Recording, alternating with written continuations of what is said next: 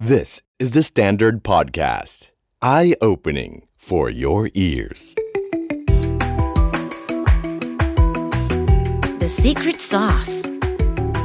สวัสดีครับ ผมเคนนักครินทร์และนี่คือ The Secret Sauce Podcast What's your secret? คุณผู้ฟังเคยมีคำถามไหมครับว่า โอกาสของเศรษฐกิจโลกตอนนี้อยู่ตรงไหน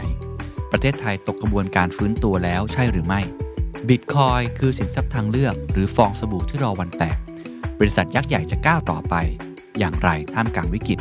และนักลงทุนครับจะต้องปรับพอร์ตอย่างไร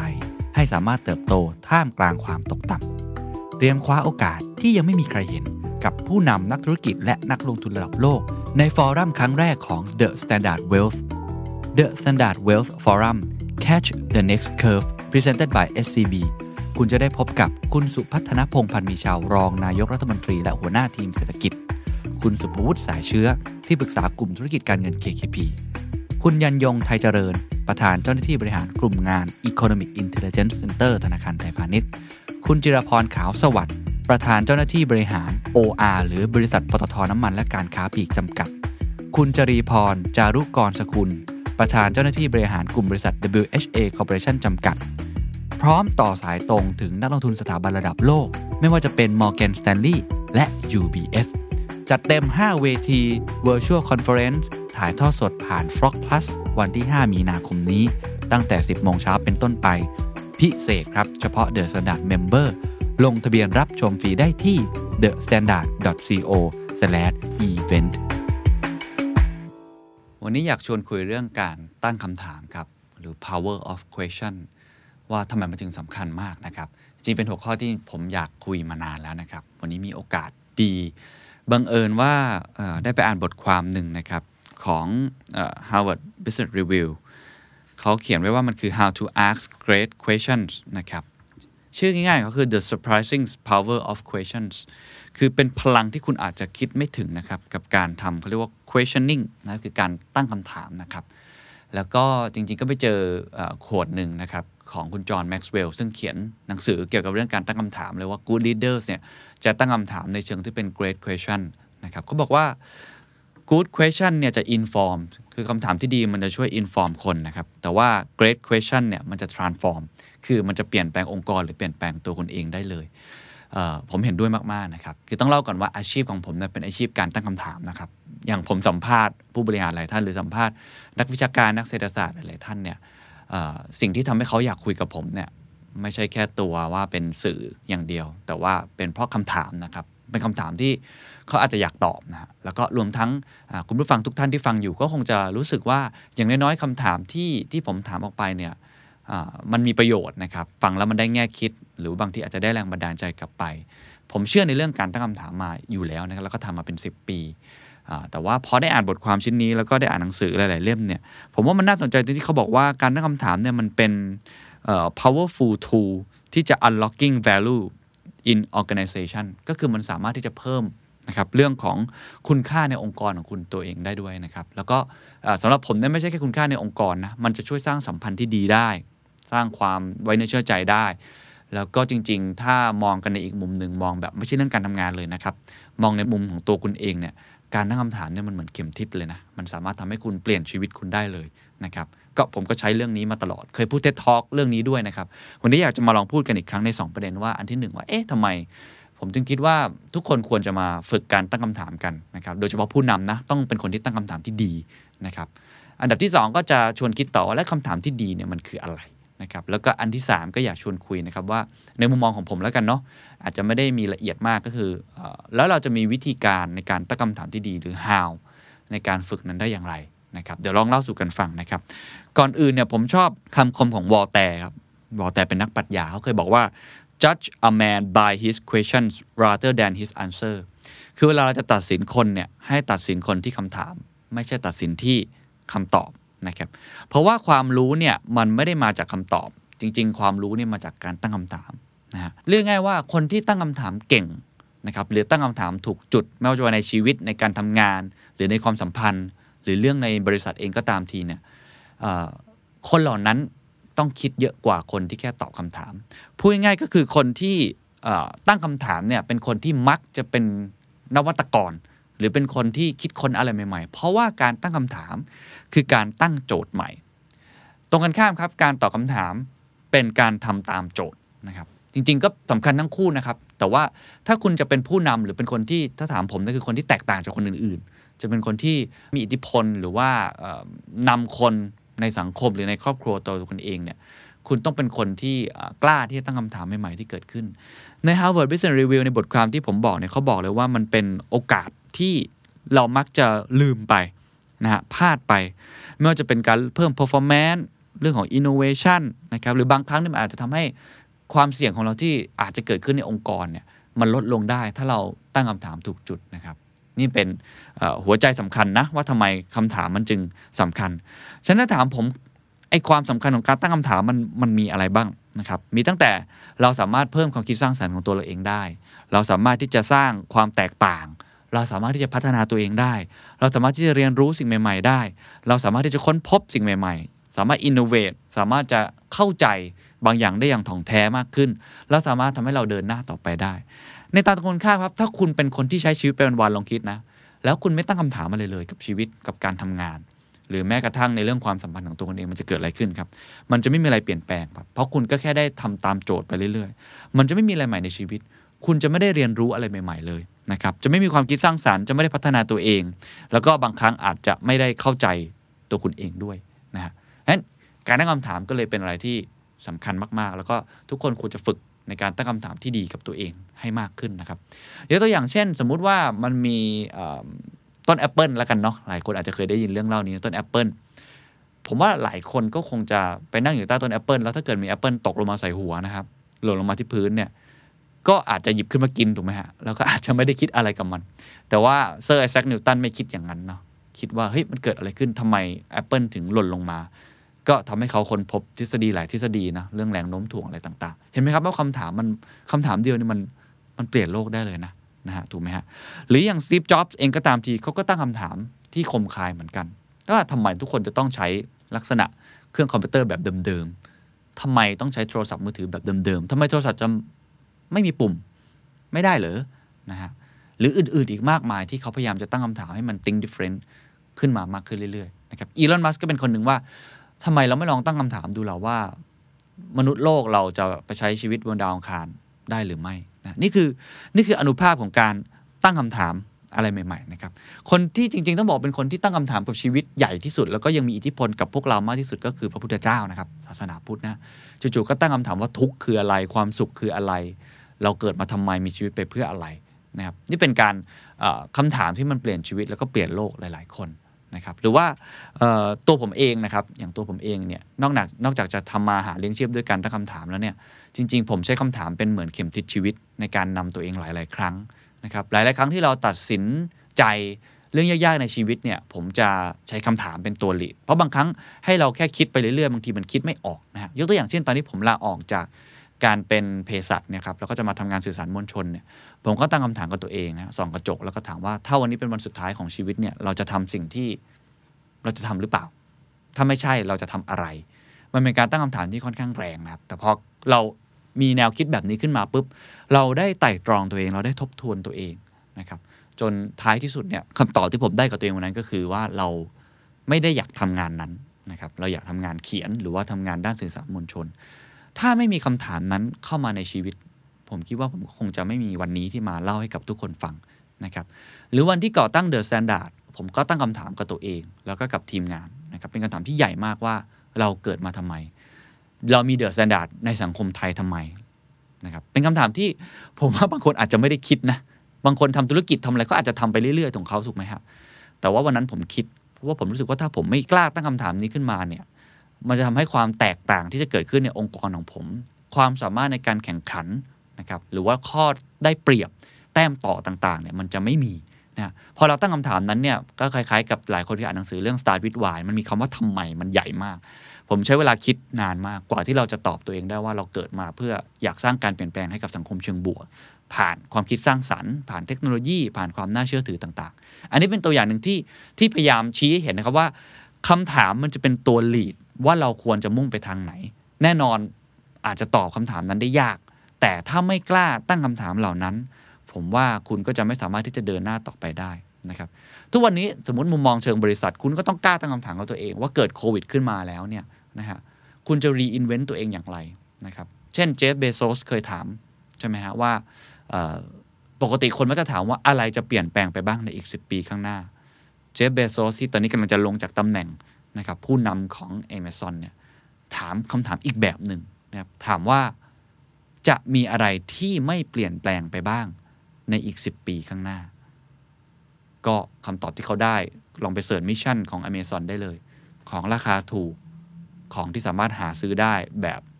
ง่าย available นะครับส่งเร็ว แล้วก็สะดวกสบาย แล้วก็ของที่ตรงความต้องการของคน นี่คือ เทพแห่ง e-commerce เกิดจากการตั้งคำถามที่ถูกจุด ถ้าเจฟเบโซสตั้งคำถามอีกแบบหนึ่ง เขาก็จะทำธุรกิจแบบเดิมๆ ถูกไหมฮะแต่พอเขาตั้งคำถามแบบนี้ วิธีคิดในการทำธุรกิจก็เปลี่ยนไป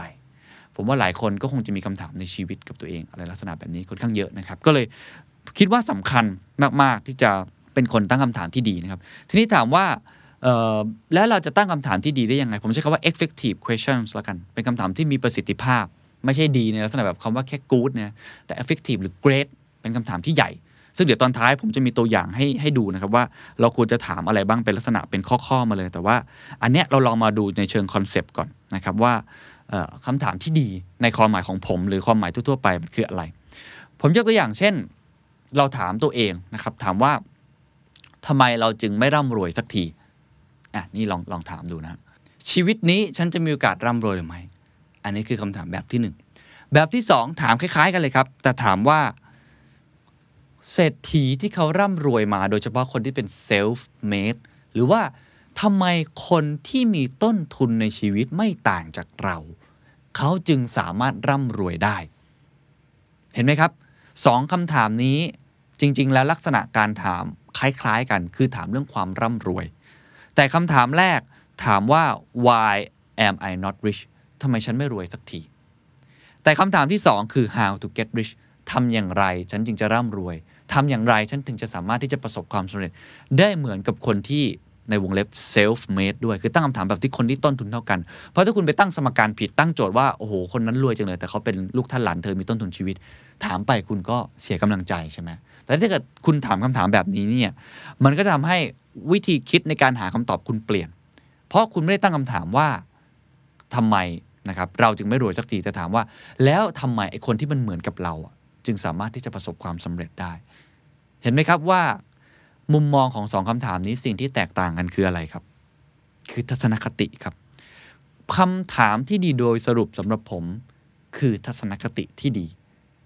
คำถามที่ทัศนคติไม่ดีครับง่ายมากครับ เช่น คุณเจอคนไฟไหม้นะครับหนีออกมาจากบ้านหัวซุกหัวซุน แล้วนักข่าวไปยื่นถามว่า คุณเสียใจหรือเปล่านะมันมันเป็นคำถามที่คุณไม่ต้องถามก็ได้ อันนี้เป็นการยกตัวอย่างให้เห็นภาพ มีหลายคำถามในชีวิตที่ถามไปก็ไม่ได้ประโยชน์อะไรกับชีวิต และทำให้ตัวเองนกาทีฟกับตัวเองด้วยนะครับ มีหลายรูปแบบมาก หรืออีกตัวอย่างหนึ่งเช่น เราถามว่าทำไมนะครับทำไมเราจึงไม่ได้รับการโปรโมทสักทีนะทำไมเราจึงไม่ได้รับการโปรโมทในบริษัทของเรา หรือเลื่อนขั้นบริษัทสักที อันนี้แบบที่หนึ่ง แต่ถ้าเราลองถามอีกแบบหนึงครับแบบที่สองคล้าย ๆ กันเรามองคนรอบข้าง คนที่คล้าย ๆ กับเราทำไมพี่คนนั้นเขาจึงได้รับการโปรโมททำไมเพื่อนคนนั้นได้รับการโปรโมทก่อนเรา หรือทำไมหัวหน้าของเราตอนอายุเท่าเราเขาถึงได้รับการโปรโมทคำถามตรงนี้ 2 อันเป็นคำถามเรื่องการโปรโมทหรือการเลื่อนขั้น หรือการพัฒนางาน career path ของตัวเอง แต่วิธีการตั้งมันคือทัศนคติที่มีความ positive หรือใช้คำว่ามี growth mindset นะครับ คล้ายๆกันครับเวลามีปัญหาเข้ามาในชีวิตของเรานะครับ มักก็จะมี 2คำถาม 1. ทำไมเราต้องเจอปัญหานี้ด้วย อาจจะมีวงเล็บว่าวะถูกไหมเอ้ยทำไมต้องมีคำปัญหาทำไมต้องเป็นเราอะเออทำไมต้องเป็นเรา แต่ถ้าเราคิดอีกแบบ เราตั้งคำถามอีกแบบฮะเราตั้งอีกแบบเลย เราบอกว่าเฮ้ยปัญหานี้ก็เป็นแค่ส่วนหนึ่งในชีวิตของเราเท่านั้นเอง เราจะผ่านปัญหานี้ไปได้อย่างไรเห็นไหมไม่เหมือนกันเลยนะครับ คนสองคนที่มีทัศนคติในการตั้งคำถามที่ดีกับชีวิตของตัวเอง จะมีวิธีการในการหาคำตอบ หรือดำเนินชีวิตไม่เหมือนกัน คนลองคิดว่ามีคนทำงานกับคุณแล้วถามสองคำถามเนี่ยเจอปัญหาเหมือนกันนะนายกอถามว่าทำไมฉันต้องโดนปัญหานี้ด้วยทำไมพี่ต้องโยนงานมาให้ผมนู่นนี่นั่น กับอีกคนหนึ่งบอกว่า ฉันจะผ่านปัญหานี้ไปได้อย่างไร ปัญหานี้ต้นเหตุของมันคืออะไร แล้วเราจะช่วยทำให้เราทุกคนสามารถแก้ไขปัญหานี้ได้อย่างไรเห็นไหมนี่คือนี่คือความแตกต่างของการตั้งคำถามที่ดี เพราะฉะนั้นในมุมของผมในยคำถามที่ดีเนี่ยมันคือคำถามที่บอกทัศนคตินะบอกทัศนคติ ถ้าคุณทัศนคติดีคำถามคุณก็จะดี ทีนี้ย้อนกลับมานะครับพอเราเข้าใจแล้วว่าไอ้คำถามที่ดีคืออะไรเนี่ยผมคิดว่าในฟังก์ชันในชีวิตของพวกเราเนี่ยอาจจะตีกรอบในการทำงานเป็นหลักแล้วกันนะครับมันจะมีประมาณ2อสแบบนะครับ แบบที่หนึ่งคือการตั้งคำถามเพื่อเรียนรู้การทำงานซึ่งกันและกัน ตั้งคำถามเพื่อมององค์กรไปข้างหน้า หรืองานที่คุณทำก็ได้คุณจะทำ NGO นักกฎหมายคุณหมอก็ได้ ตั้งคำถามเพื่อหาอะไรใหม่ ๆ ให้เกิดขึ้นนะครับให้เราเดินหน้าไปข้างหน้าให้ได้นะฮะยกตัวอย่างเช่น มีชาติชาติหนึ่งจู่ๆก็ตั้งคำถามกับตัวเองนะครับ ว่าถ้าเราเจอวิกฤตเศรษฐกิจแบบนี้ เราจะ สามารถที่จะเดินหน้าเศรษฐกิจของตัวเองนะครับให้สามารถแข่งขันทัดเทียมกับชาติอื่นในโลกได้อย่างไร มีวัตถุดิบอะไรบ้างที่คนอื่นอาจจะไม่มีและเราสามารถสร้างขึ้นมาเองได้คำถามนี้คนที่ถามคือเกาหลีใต้ครับ เกาหลีใต้เคยมี GDP ต่ำกว่ากาหน้านะฮะย้อนกลับไปหลายปีที่แล้วหลายสิบปีที่แล้ว ปัจจุบันลองดูเลยครับ K-POP K-drama ซีรีส์ตอนนี้โอ้โหไปดาวอังคารไปดวงจันทร์กันแล้วนะครับ มันพัฒนาไปเรื่อยๆ มันเกิดจากการตั้งคำถามที่ถูกจุดนะตั้งคำถามที่ถูกจุด เพื่อให้เกิดนวัตกรรม หรือเกิดการพัฒนาไปข้างหน้านะครับ ถ้าเราลองตั้งคำถามถ้าสมมติสมมติเป็นรัฐบาลเกาหลีใต้หรือเป็นนักธุรกิจเกาหลีใต้ถามตัวเองว่า เออ แล้วเราจะทำยังไงเราจึงจะเท่าคนอื่นได้ หรือเราจะผ่านพ้นวิกฤตครั้งนี้ไปได้อย่างไร มันก็จะเป็นคำถามที่อยู่ในกรอบแบบนั้น แต่ถ้าเรากล้าตั้งคำถามใหม่ ๆ เรามีจุดแข็งอะไรที่จะสามารถก้าว หน้ากว่าคนอื่น อาจจะใช้เวลาเป็น 30 ปีก็ได้ แต่ทำให้เราชนะและมีความสามารถในแข่งขันได้เนี่ยมันก็จะเป็นการตั้งคำถามที่มองไปข้างหน้ามากขึ้นอันนี้เป็นตัวอย่างหนึ่งที่ใช้ในองค์กร หรือถ้าคุณมีโอกาสถามพนักงานในองค์กร ผมจะมักจะใช้เรื่องนี้เสมอนะครับว่าหนึ่งคนอ่านต้องการอะไรกันแน่ อันนี้ถามในแง่ผู้บริโภคเลยผู้บริโภคต้องการอะไรกันแน่ ก่อนที่เราจะกระโดดไปสู่คำตอบเนี่ยเราลองมานั่งถามคำถามกันดีๆสักครั้งหนึ่งผู้บริโภคต้องการอะไรกันแน่ หรือว่า องค์กรของเรามีข้อได้เปรียบอะไรมากที่สุดนะครับที่จะสามารถที่ทำให้เราแข่งขันได้อันนี้ยกตัวอย่างเป็นต้นนั้นในแง่ของนวัตกรรม ในแง่ของการพัฒนาคนอะไรต่างๆเนี่ยอันนี้จะเป็น part หนึ่งของการตั้งคำถาม เพื่อพูดคุยซึ่งกันและกัน brainstorm ไอเดียซึ่งกันและกันนะครับอันนั้นเป็นฟังก์ชันที่ 1 ฟังก์ชันที่2เนี่ยผมว่ามันเป็นการลักษณะกึ่งๆ การ coaching การสร้างความสัมพันธ์ที่ดีซึ่งกันและกันนะครับภายในองค์กร หรือว่าภายในความสัมพันธ์ของครอบครัวคุณก็ได้ มันจะมีคำถามที่ดีหลายข้อครับที่ถามแล้วมันเปลี่ยนชีวิตคุณได้เหมือนกันนะอย่างเช่นคำถามหนึ่งที่ผมมักจะใช้กับกับเพื่อนร่วมงานหรือว่ากับทีมงานเสมอๆเวลาเราทำงานอะไรก็ตามทีเนี่ยผมจะถามว่าคุณได้เรียนรู้อะไรบ้าง อะไรคือบทเรียนที่สำคัญที่สุดกับสิ่งที่คุณทำงานมา ไม่ว่าจะเป็นความผิดพลาดหรือความสำเร็จนะครับเวลาผมโคชชิ่งน้องๆเนี่ยก็จะมักจะถามคำถามเนี่ยคุณได้เรียนรู้อะไรจากเรื่องนี้ เขาก็ต้องคิดนะครับบางทีอาจจะสโคบชัดเจนเลยขอสามสิ่งที่คุณได้เรียนรู้จากงานเมื่อวานนี้ที่คุณทำไปแล้วมันผิดพลาด เป็นต้น อันนี้เป็นการโคชชิ่งได้ด้วย เป็นการให้เขาได้ดูรีเฟล็กตัวเองมากขึ้นนะครับหรือจะเป็นลักษณะการถามแบบอื่นๆ ที่ผมมักจะใช้บ่อยนะแล้วก็คุณจอห์นแม็กซ์เวลล์เนี่ยให้เป็นคำถามต้นๆเลยเวลาที่ผู้นำเนี่ยควรจะถามกับผู้ตามนะครับหรือถามกับคนที่ทำงานใต้บังคับบัญชาคือ how can I serve you ครับผมสามารถทำอะไรให้คุณได้บ้างนะครับผู้บริหารหลายคนผมเวลาผมคุยเนี่ยเวลาเขาบอกว่าเวลาเขาไปหาพนักงานหรือไปเจอพนักงานตัวเล็กๆเนี่ย เขาจะมีคำถามไม่ตายประมาณ 2คำถามที่เขามักจะถามเสมอนะกับพนักงานหลาย ๆ คนเนี่ยเพื่อทำให้เขาได้ข้อมูลเพิ่มมากขึ้นคำถามที่หนึ่งก็จะถามว่าช่วงนี้ทำงานเป็นยังไงบ้างมีปัญหาอะไรหรือเปล่าถูกเราคิดภาพคุณบังเอิญเจอหัวหน้างานในลิฟต์หรือว่าระหว่างเดินกินกาแฟเนี่ยนะครับแล้วก็มาถามคุณอย่างเงี้ยคุณก็อาจจะบอกอะไรออกไปว่ามีปัญหานู่นนี่นั่นเป็นผมก็ใช้เหมือนกันว่าช่วงนี้เป็นไงบ้างปัญหาที่เจอคืออะไร อันที่สองคือแล้วพี่หรือตัวเราเอง how can I serve you เราจะช่วยอะไรคุณได้บ้าง นี่เป็นสองคำถามหลัก ๆ ที่ผมยกตัวอย่างเฉยๆนะครับว่าเป็นคำถามที่คุณสามารถใช้ในเรื่องของการงานได้ หรือใช้ในเรื่องความสัมพันธ์ที่เกิดขึ้นต่างๆ นานาได้ อันนี้เป็นตัวอย่างว่าฉะนั้นฟังก์ชันเนี่ยผมว่า 2 อย่างเนี้ยค่อนข้างที่จะช่วยระดับหนึ่งนะครับส่วนฟังก์ชันที่3เนี่ยมันคืออาชีพของผมแหละ ก็คือในการตั้งคำถามเพื่อได้ข้อมูลบางอย่าง นักข่าวจะต้องมีสกิลในการตั้งคำถามนี้ ซึ่งรายละเอียดมันจะค่อนข้างเยอะเดี๋ยวผมจะเล่าเล็กๆน้อยๆนะครับที่คิดว่าคุณน่าจะอยากรู้นะครับ แล้วก็อีกอันหนึงที่เป็นอซอยย่อยก็คือคำถามเวลาที่คุณสัมภาษณ์งานถูกไหมฮะซึ่งบางทีมันมี 2 แบบคือคุณสัมภาษณ์งานแบบที่คนมาทำงานกับคุณนะครับหรืออาจจะอยากรู้จักเขาให้มากขึ้นจะโปรโมทคนนู้นคนนี้ คุณก็จะมีสกิลในการถามคำถามที่ดี อันที่ 2 คือเป็นเรื่องของ negotiation นะครับเป็นเรื่องของการต่อรองธุรกิจ บนโต๊ะอาหารจะทำความรู้จักกันเนี่ยคำถามก็จะเป็นตัว lead เหมือนกัน อันนี้เป็นฟังก์ชันที่ผมลองแจกแจงมาให้เห็นว่ามันมีประโยชน์อะไรบ้างนะครับ จริง ๆ อีกอย่างหนึ่งที่จริง ๆ ช่วยได้เยอะ แล้วมีผลวิจัยจาก Harvard Business Review เรื่องการทำ speed dating เลยนะฮะ speed dating ก็คือการทำลักษณะเหมือนกับออนไลน์แชทแล้วก็คนไม่รู้จักกันมาเจอกันพวกแอป Tinder อะไรแบบนี้เขามีทำวิจัยไว้นะครับสำคัญมากเขาทำเขาบอกว่า มันมีผลวิจัยบอกว่าคนที่ ตั้งคำถามมากกว่าในช่วงเวลา 15 นาทีนั้นเนี่ยนะครับมากกว่าจะมีโอกาสที่จะหาคู่ได้มากกว่า ก็อาจจะเป็นเพราะเรารู้จักกันมากกว่าก็ก็เป็นไปได้นะครับ หรือในแง่ของเอเขาเรียกว่าความสัมพันธ์ต่างๆ ที่เกิดขึ้นทั้งการ learning แล้วก็ liking นะครับชอบแล้วก็ได้เรียนรู้ซึ่งกันและกันเนี่ยเขาบอกคนที่สามารถตั้งคำถามได้ได้ดี ก็จะมีโอกาสที่จะได้ได้คะแนนลักษณะแบบนี้เยอะกว่า หรือมีมีผลวิจัยหนึ่งเขาบอกว่าคนที่สัมภาษณ์งานนะครับแล้ว เขาเรียกว่ากล้าที่จะถามกลับกับคนที่มาสัมภาษณ์ มีโอกาสจะได้งานนั้นมากกว่า คนที่เงียบๆและตอบคำถามอย่างเดียว เหตุผลย้อนกลับไปอันแรกเลยครับที่ผมบอก เพราะคนที่ตั้งคำถามเก่ง ตั้งคำถามที่ดี แสดงว่าเขาเป็นคนที่ตั้งโจทย์เก่ง และสามารถคิดเก่งกว่าวอลแต่ถึงบอกว่าให้ตัดสินคนที่คำถาม ไม่ใช่ตัดสินคนที่คำตอบนะครับ อันนี้เป็นฟังก์ชันคร่าวๆที่ผมคิดว่ามันมีหลายอย่างมากนะครับแต่ว่าทีนี้ ผมคงจะไม่ได้พูดทุกฟังก์ชันนะ เพราะมันมีหลายมิติมากเลยครับ อาจจะพูดเป็นบางอย่างว่าในการถามคำถามที่ดีเนี่ยมันมันควรจะมีองค์ประกอบอะไรบ้างนะครับก่อนหนึ่งผมอยากอ้างคำกล่าวของคุณเดลแคเนกี้ที่เคยเขียนหนังสือคลาสสิกมากตั้งแต่ปี 1936 นะครับ How to Win Friends and Influence People นะครับเขาบอกว่าสำคัญที่สุดก็คือ be a good listener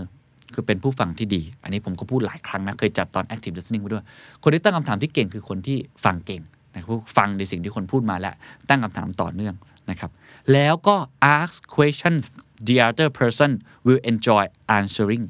นะครับข้อหมายก็คือว่าพอคุณฟังแล้วเนี่ย คุณตั้งคำถามนะครับ ในสิ่งที่ทำให้คนตอบสนุกในการตอบ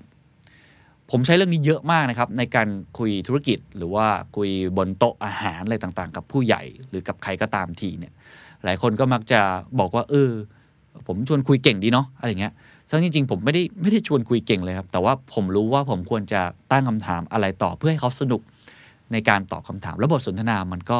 อาจจะไหลลื่นมากขึ้นนะครับ อันนี้เป็นเป็น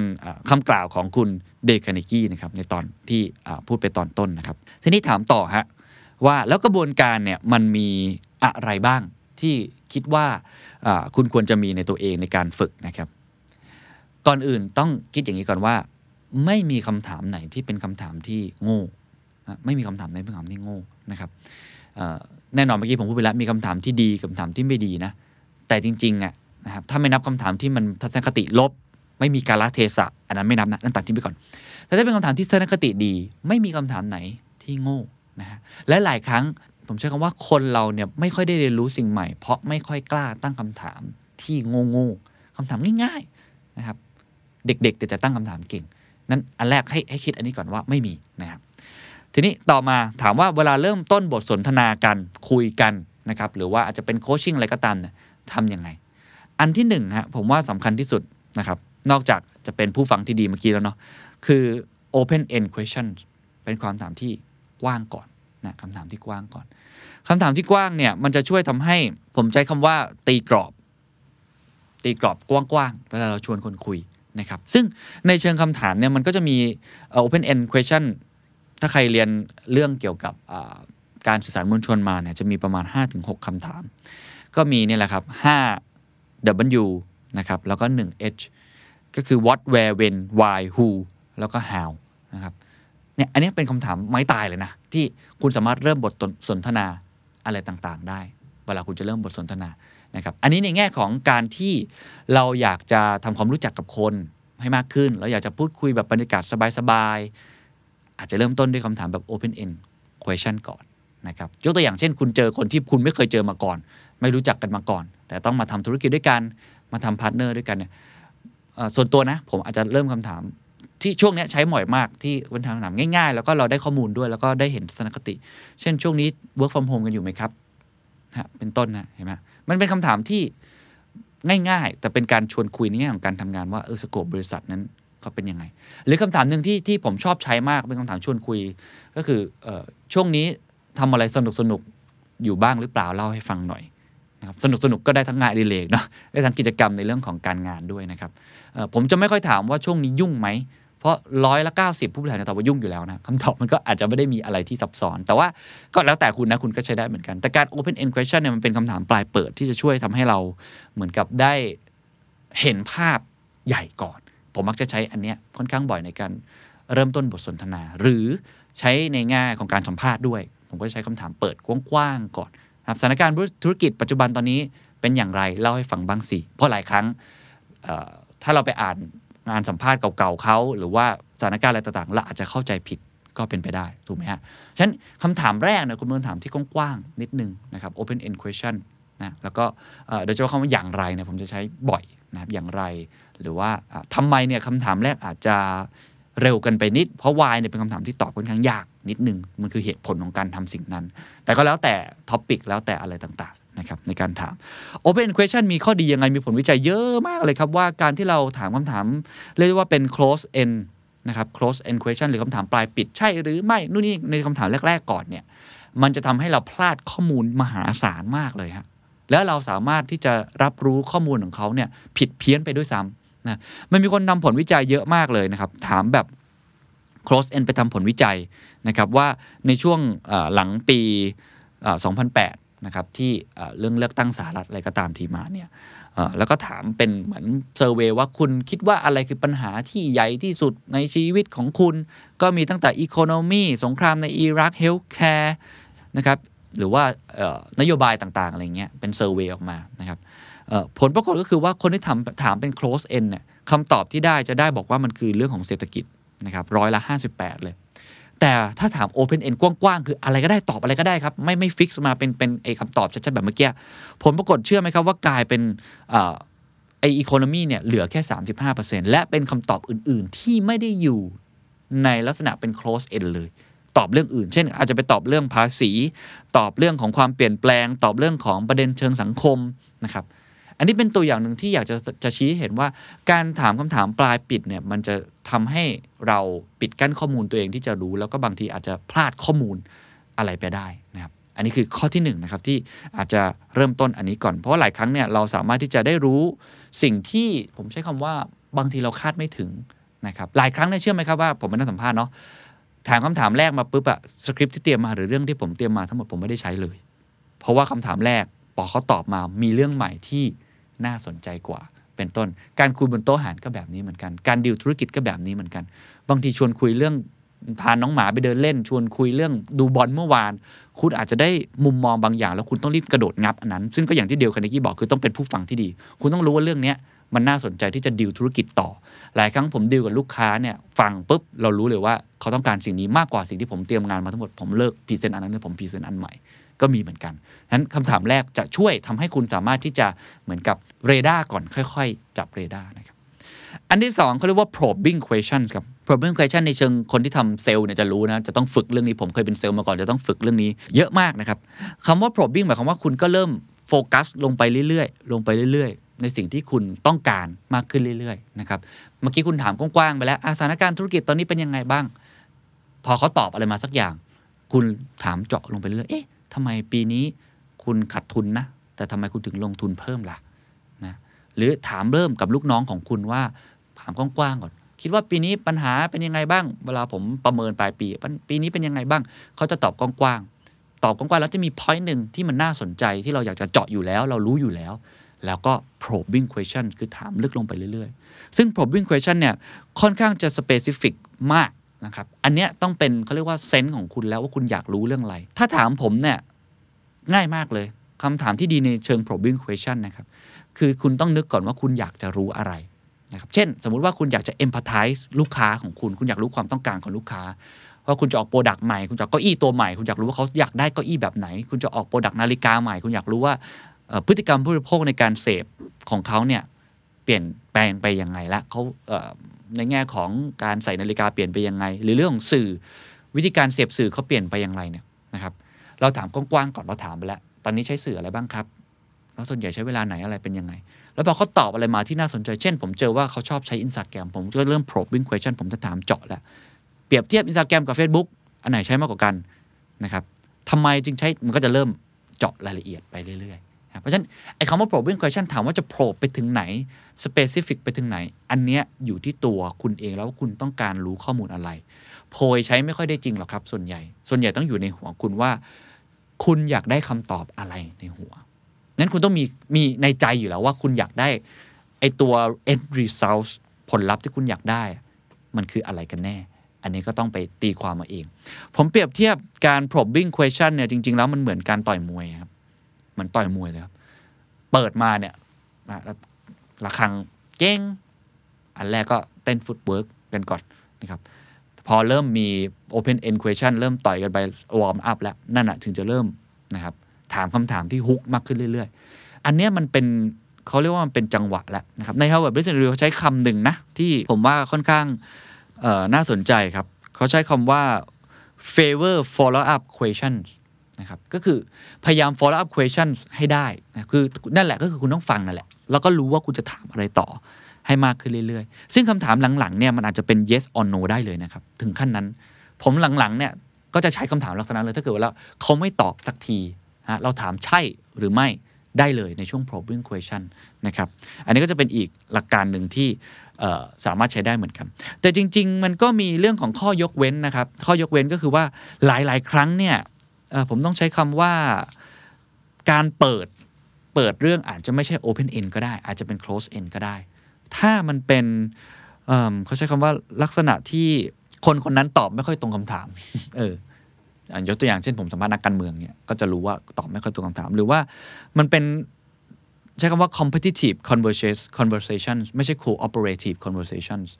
cooperative ก็คือคนที่ทำงานร่วมกันอยู่แล้ว ความสัมพันธ์ คนในองค์กรอะไรต่างๆ หรือกับผมที่สัมภาษณ์นักธุรกิจบางคนที่มันมันไม่ได้จำเป็นต้องคาดคั้นเขาเป็นต้นนะแต่ถ้าเป็น competitive คือคำถามที่ค่อนข้างที่จะคาดคั้นเลยบางอย่างเนี่ยจริงๆใน Harvard Business Review เขาอาจจะถึงขั้นพูดเลยว่าให้ asking tough questions first can make people more willing to open up อันเนี้ยเป็นคำถามที่ผมว่าจิตแพทย์บางทีก็ก็ใช้เยอะนะคำถามเช่นเนี่ยเขาบอกว่า ถ้าเกิดว่าเราถามคำถามว่า ตอนเนี้ยคุณพอใจชีวิตคุณมากน้อยแค่ไหน อันนี้หนึ่งคำถามนะคำถามที่สองคือ คุณพอใจกับชีวิตการแต่งงานมากน้อยแค่ไหน คุณลองคิดภาพว่าคุณควรจะถามคำถามไหนก่อน ถ้าคุณอยากจะรู้ว่าตัวเขาเองเนี่ยมีชีวิตการแต่งงานเป็นยังไงนะอันนี้แล้วแต่เทคนิคนะ แต่ใน Harvard Business Review จากผลวิจัยเนี่ย เขาบอกเลยว่าให้ถามคำถามที่ฮุกไปเลยมากกว่านะครับคือฮุกไปก่อนเลย คือทำให้เขาสตันไปก่อนเลย เพื่อที่พอถามคำถามที่ 2 ต่อมาเนี่ยมันอาจจะทำให้เขาผ่อนคลายมากขึ้น และรู้ว่าโอเค ผ่านพ้นเรื่องที่ยากไปแล้วนะครับอาจจะทำให้เขาอยากตอบมากขึ้น อันนี้ก็เป็นทฤษฎีหนึ่งนะไม่ได้บอกว่าถูกหรือผิดนะครับ แต่ผมว่าก็น่าสนใจเหมือนกัน เพราะหลาย ๆ ครั้งเนี่ยเวลาผมถามคำถามแรกบางทีผมก็ถามฮุกไปเลยคำถามที่มันควรจะถามในจังหวะนั้น เรื่องร้อนที่สุดในตอนนั้น หรือว่าเรื่องที่เป็นปัญหาที่สุด ในการทำงานกับลูกน้องของคุณในช่วงนั้นก็เป็นไปได้ ก็เป็นการเหมือนกับใช้คำว่าฮุกมาก่อนเลย พอคำถามหลังจากนั้นเริ่มคลายเขาก็จะเริ่มสบายใจมากขึ้นที่จะตอบ อันนี้มันเป็นศิลปะนะการตั้งคำถามนี่มันเป็นศาสตร์ แล้วก็เลยเป็นเรื่องของศิลปะนะครับ อันนี้ก็แล้วแต่ทุกคนเอาไปใช้ได้นะครับ อันที่3ครับอันนี้ผมเคยพูดไปหลายครั้งนะครับ คือเรื่องของ reframing the question นะครับสองอันแรกเนี่ยเป็นวิธีการตั้งคำถามแบบบทสนทนานะซึ่งกันและกันอะไรเงี้ยก็นอกจากจะต้องอ open end close แล้วระหว่างกลางก็คือต้องฟังเป็นผู้ฟังที่ดี แล้วก็ mood and tone ผมว่าต้องสุภาพนะครับ อันนี้สำคัญมาก ตั้งใจฟังเขาจริง ๆ แต่อันที่ 3 reframing the question เนี่ยอาจจะใช้ในแง่ของการสร้างนวัตกรรมอะไรใหม่ ๆ แล้วผมจะใช้เยอะมากเลยครับ เวลาผมต้องการที่จะคิดค้นโปรดักต์ใหม่ ๆ นะครับ อันนี้พูดในเชิงนวัตกรรม หรือใช้คำว่าเชิงการตั้งคำถามกับชีวิตของตัวคุณเองเลยก็ว่าได้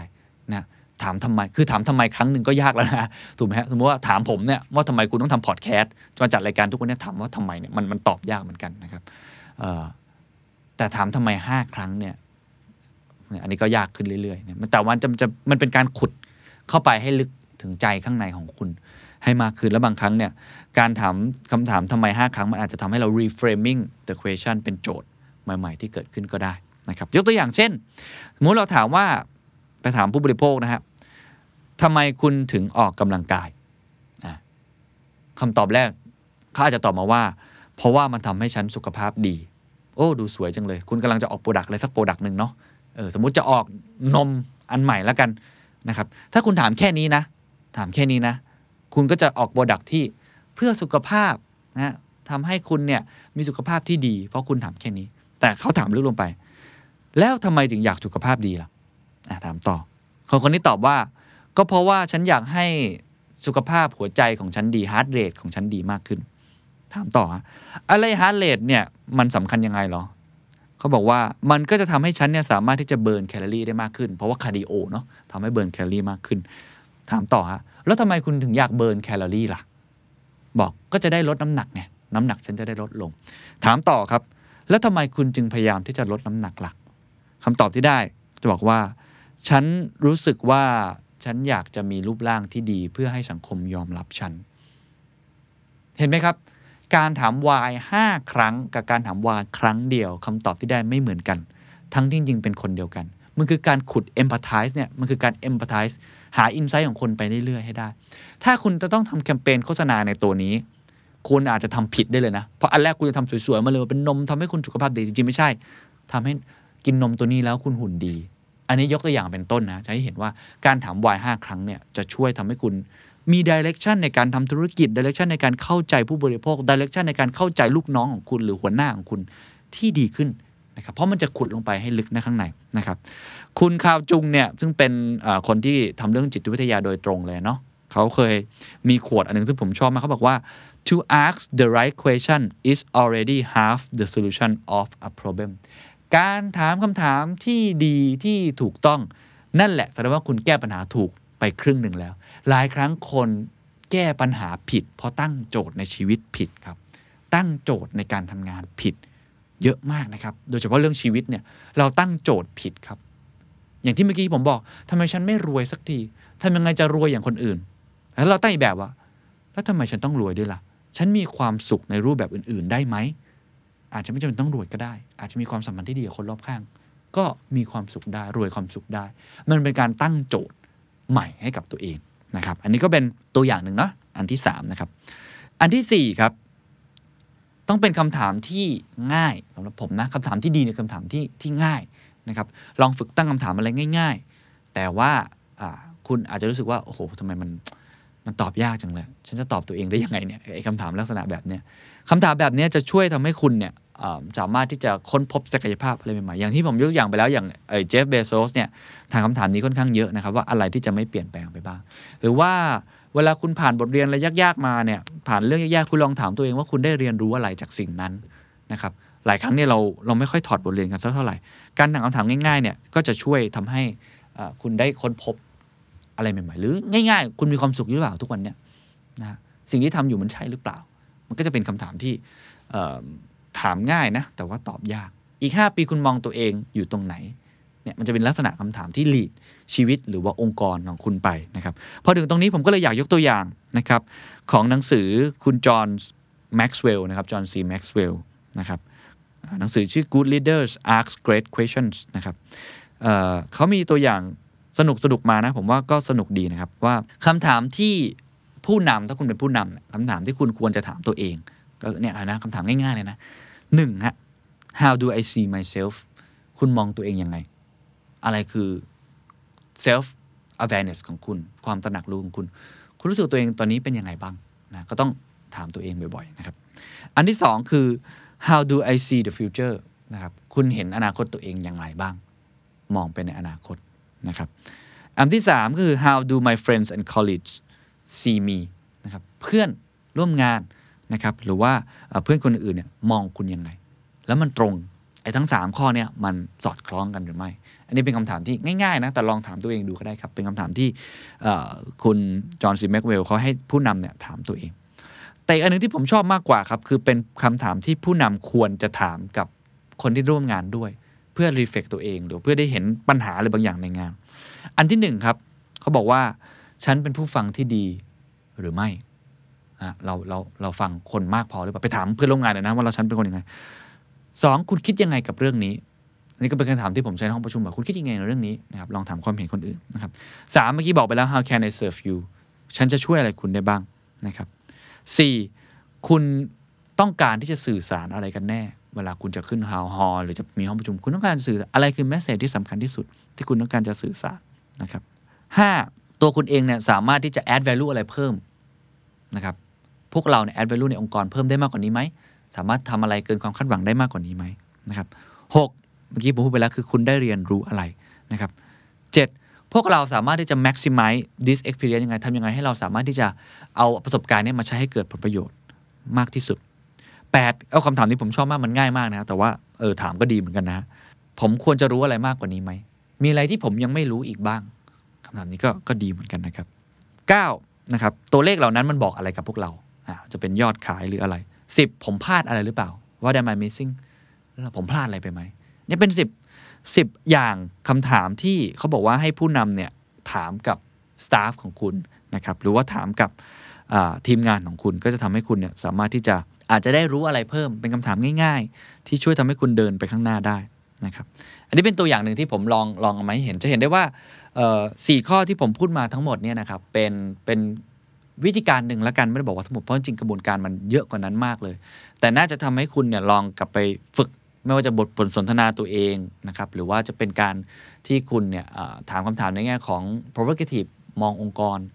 เดินไปข้างหน้านะครับผมทวนอีกครั้งนะครับ 4 อย่าง 1 open end questions นะครับ2 probing questions 3 reframing the question 4 แล้วก็เป็น easy to understand but hard to answer คำถามที่ง่ายนะครับ เข้าใจง่ายมากเลย แต่ว่าอตอบค่อนข้างยากนะฮะแล้วก็ใน 4 ข้อทั้งหมดอย่าลืมครับว่า